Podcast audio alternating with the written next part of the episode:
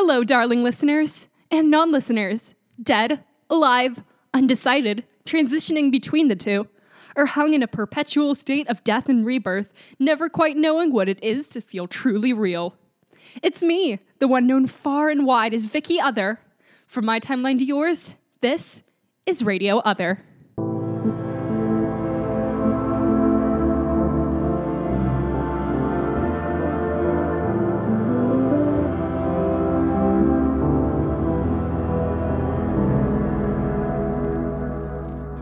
Doing Peachy Kane today. Despite some failures in investigative leaps and bounds as of recent, we seem to have made a breakthrough.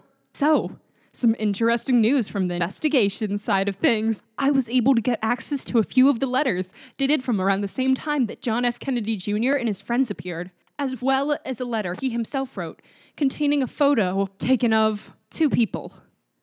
The photo is a grainy Polaroid of a young, square jawed man with short hair.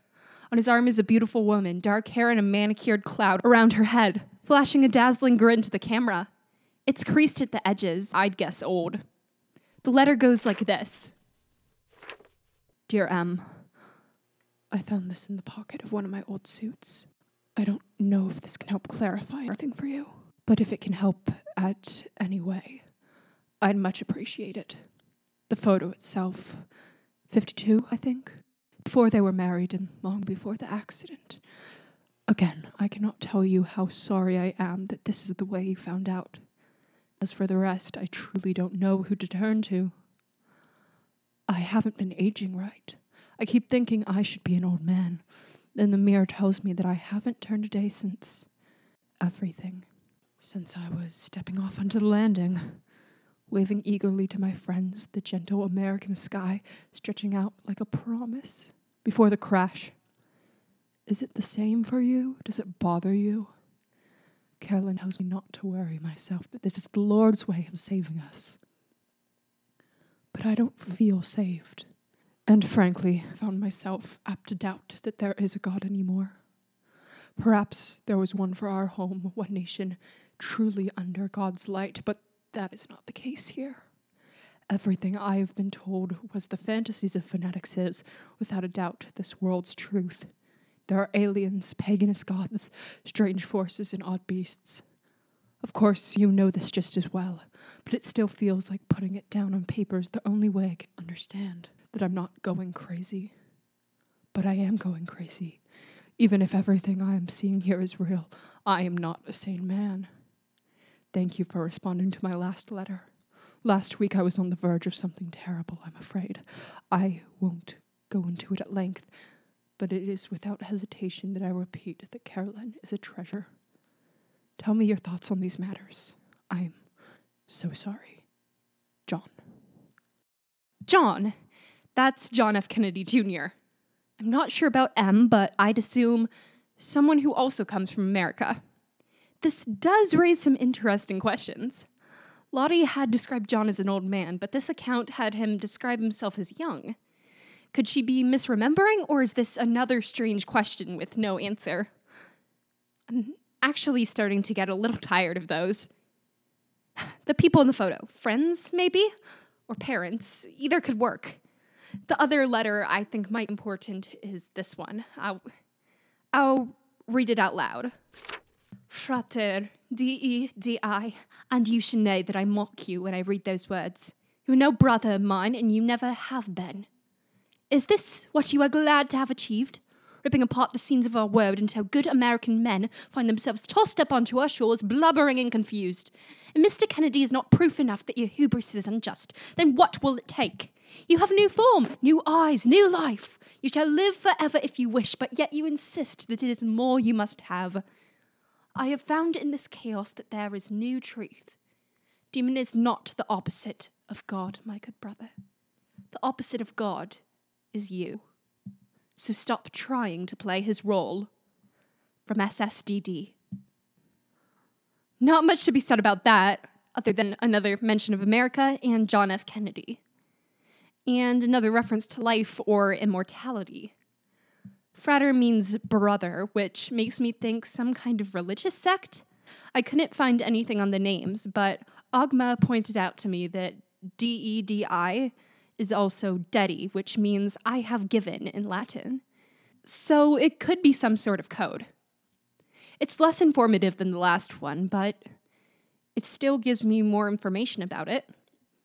The biggest piece to me between these is the idea that John F. Kennedy Jr. didn't want to be here. He was a mistake, something that Dedi, whoever they are, might be responsible for, just like Layla. Huh. Maybe evil clown cult theories might just be getting a sequel here, darling listeners. I added Dedi to the string board, though, just in case. I had another dream, actually. I saw the red man again. That's what I've started calling him. I'm not sure why. I wrote it down, so it's all here. Uh, I guess I could read it on air. I'm not sure how interesting that would be, but well, I feel sh- I should just keep a record. All right. I was standing at the edge of a ballroom trimmed with gold light and furnished in ivory walls and smooth, checked marble floors.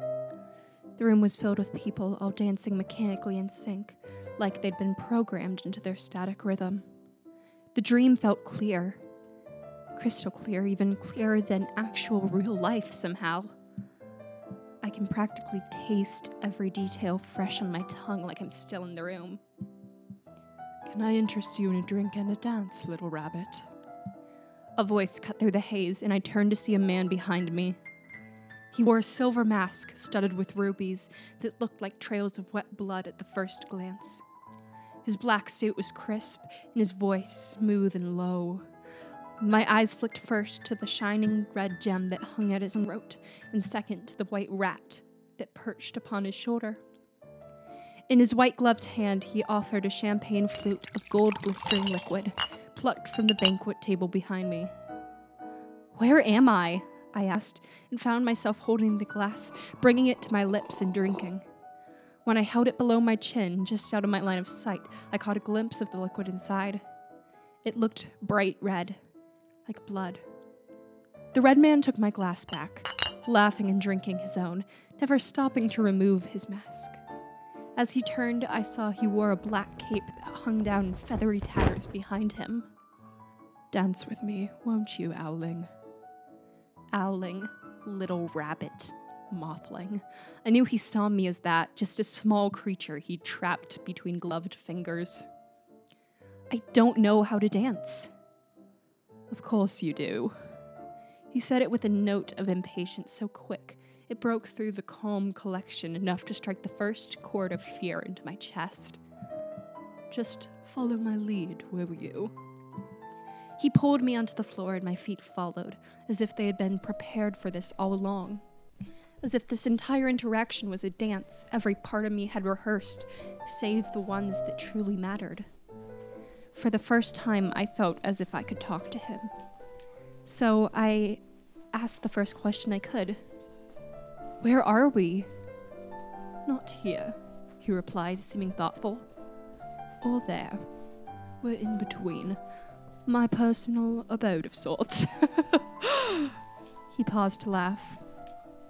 Look at the people here, Moonchild. Do you think they are with us? I looked around, feeling like I would regret it, but needing to know despite it. I gasped. Between the thick feathered masks were pale graying faces, their eyes had been sewn open, their pupils scratched with thin lines. They didn't move an inch as they danced. They shifted like a stereoscope image flipping from frame to frame. No, I whispered, not in response but in disbelief. Quite, and yet they aren't quite dead either. Don't worry, little rabbit. They're long beyond the point of feeling pain. There's nothing you would do that would help them, anyways. Suddenly, I felt him see me.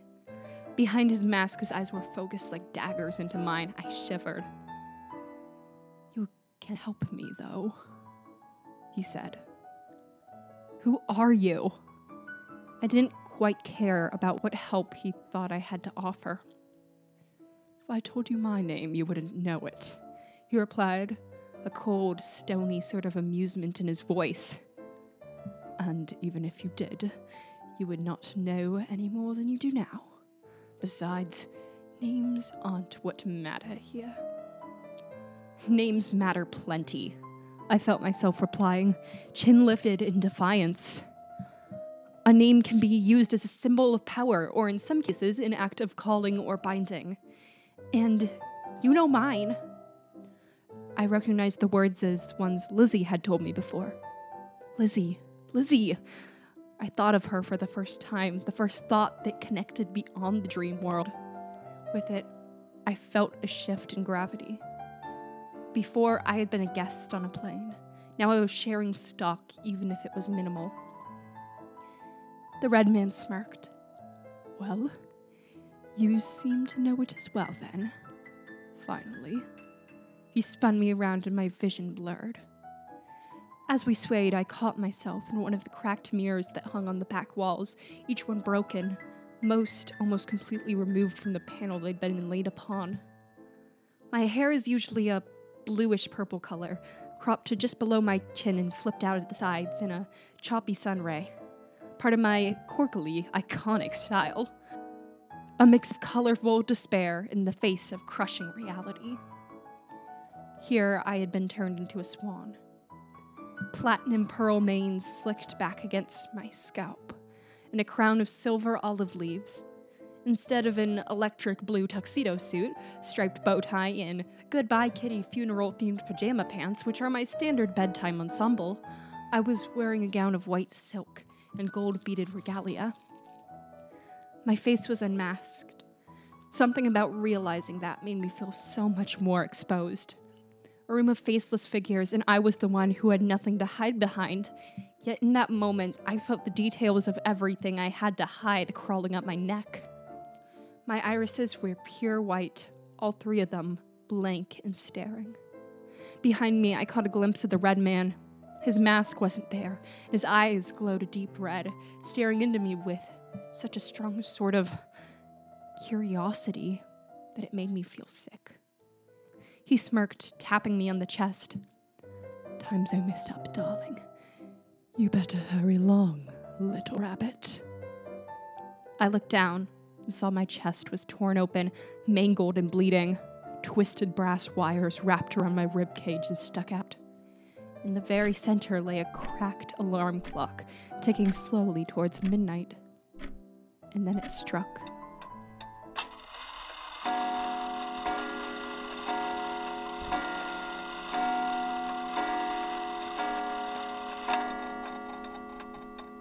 my whole body rang, quivering and seizing and I woke up.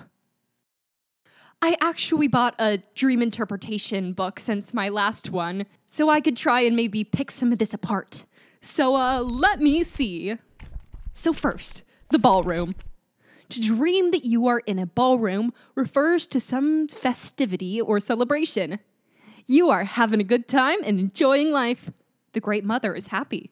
She sees what you have done. She knows your deeds. And she smiles. Alternatively, the dream implies openness. There are some aspects of your life that you need to be more open about. Well, I don't really see what I'm celebrating, and I'm plenty open, so that definitely isn't helpful. How about rats? Oh, here we go. To see a rat in your dream signifies feelings of doubt, greed, guilt, unworthiness, and envy. You are keeping something to yourself that is eating you up inside or you have done something that you are not proud of. Alternatively, a rat denotes repulsion, decay, dirtiness, and even death. The dream may also be a pun on someone who is a rat. Are you feeling betrayed? In particular, to see a black rat in dream represents deceit and covert activities. If you see a white rat in your dream, then it means you will receive help from an unexpected source. To see a purple rat in your dream means that the mother sees your offering and is pleased to see a blue rat in your dream means that your credit score is low. I guess I. I guess I do feel kind of betrayed by Ellie. But I don't think she's a rat. Help from an unexpected source, though Redman did say I could help him. Maybe. Hmm. Interesting. Okay. Mm, a masquerade ball. To dream that you are at a masquerade ball suggests that you are trying to escape from the demands of real life. You may be overindulging in sinful or foolish pursuits. It is time to acknowledge your responsibilities to the Great Mother. Oh dear, this says I'm letting my hubris get the better of me. Well, that certainly is quite the accusation for this little book to make. Well, book, I'm sorry if I'm being prideful. I will do it less around you. Lastly, a clock. Here we go. To see a clock in your dream signifies the importance of time in some waking situation. You may be feeling some anxiety of not being on top of things. Your mind may be preoccupied with a deadline that you have yet to meet or some other time sensitive issue. It is time for you to tread on and speed up your actions. If the clock is chiming, then it suggests that time is running out. Alternatively, clocks symbolize the ticking of the human heart, and thus is indicative of the emotional side of your life. If the clock has stopped, then it signifies death. Consider the time shown on the clock and determine the significance of the numeral or of the time. Well, that makes sense. Maybe that could relate to the case I'm working on. That sense of deadlines drawing nearer. The summertime is almost over. That means getting ready for fall. Woo hoo! Or maybe the fall already started and I just didn't realize it. Just wasn't in the loop, wasn't paying attention. I don't know why I just can't seem to exist anymore. Like, that's that's not a good way to put it. I'm obviously existing, but it doesn't feel like it. Have you ever been slapped hard enough that it doesn't hurt? The sting is so harsh and sudden that you only feel the numbness of the blow, not the stinging agony. My my mom Tabitha, I mean, did it once when I tried to eat dinner with her. It's just cold, just empty. And then after a few minutes, when the shock ebbs away and the pain kicks in, and you're left there with both everything and nothing, like a wave hitting you. The world is a flash flood. This situation is tsunami, and I'm just the stupid little fish who just realized that my whole life has been this one wave. The slap just started hurting, and it's seven years too late. I don't think it was this bad before I turned 21. It was about three months ago now, around the time when Billy showed up. Everything that's happened since then seems like it's just the next wave. The current sucking in and gaining strength until it all bubbles over and leaves me knocked off my feet, gasping for air again. There's going to be a breaking point where everything comes together and I finally get something answer shaped. But all I can think about is what after that? Back in middle school, high school, even, this would just be another silly little adventure. Oh, look, there's Vikki and their smart band of fantastic whippersnappers, but now it's just me and I'm not really having fun anymore. No point to it, there's no exciting mystery. It's just the tight wave in my chest. I have to find the answers or else it feels I can't breathe. If I'm not searching for something, then all I have left to look through is my own chest drawers. There's nothing inside me, just a battery powered heart and a few old quarters to out of use game machines in the back of a diner that smells like nostalgia and tastes like disappointment. I don't know what to do. I don't know where on this shelf to set the last seven years. I just want to throw them away and forget anything changed. I want to be okay. I want.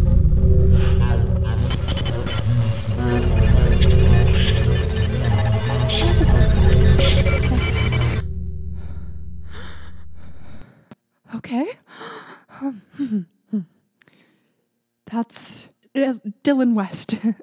I-, remember him from school. He was, well, I wouldn't say we were closest katydids, not like me and Ellen, Liz, and George, but we talked a good bit. He and I were in AV Club and both did the morning announcements sometimes. I remember he swooped in and saved the day back when Belva Mateo tricked me into reading a curse over the loudspeaker, turning half the student population into mindless zombie slaves that served her. I mean, it was probably sort of a bad idea to have the AV Club and the Mind Control Club do a project together, but either way, it makes for a fun little story. Well, I guess I need to do some research. Let me see if I can find him on. Uh, oh, Twitter profile for the best Dylan West. Official commentator for Uncanny High School Sports Games and assistant guidance counselor. And there's a game next week. Well, listeners, I think now might be a good time to cut things off.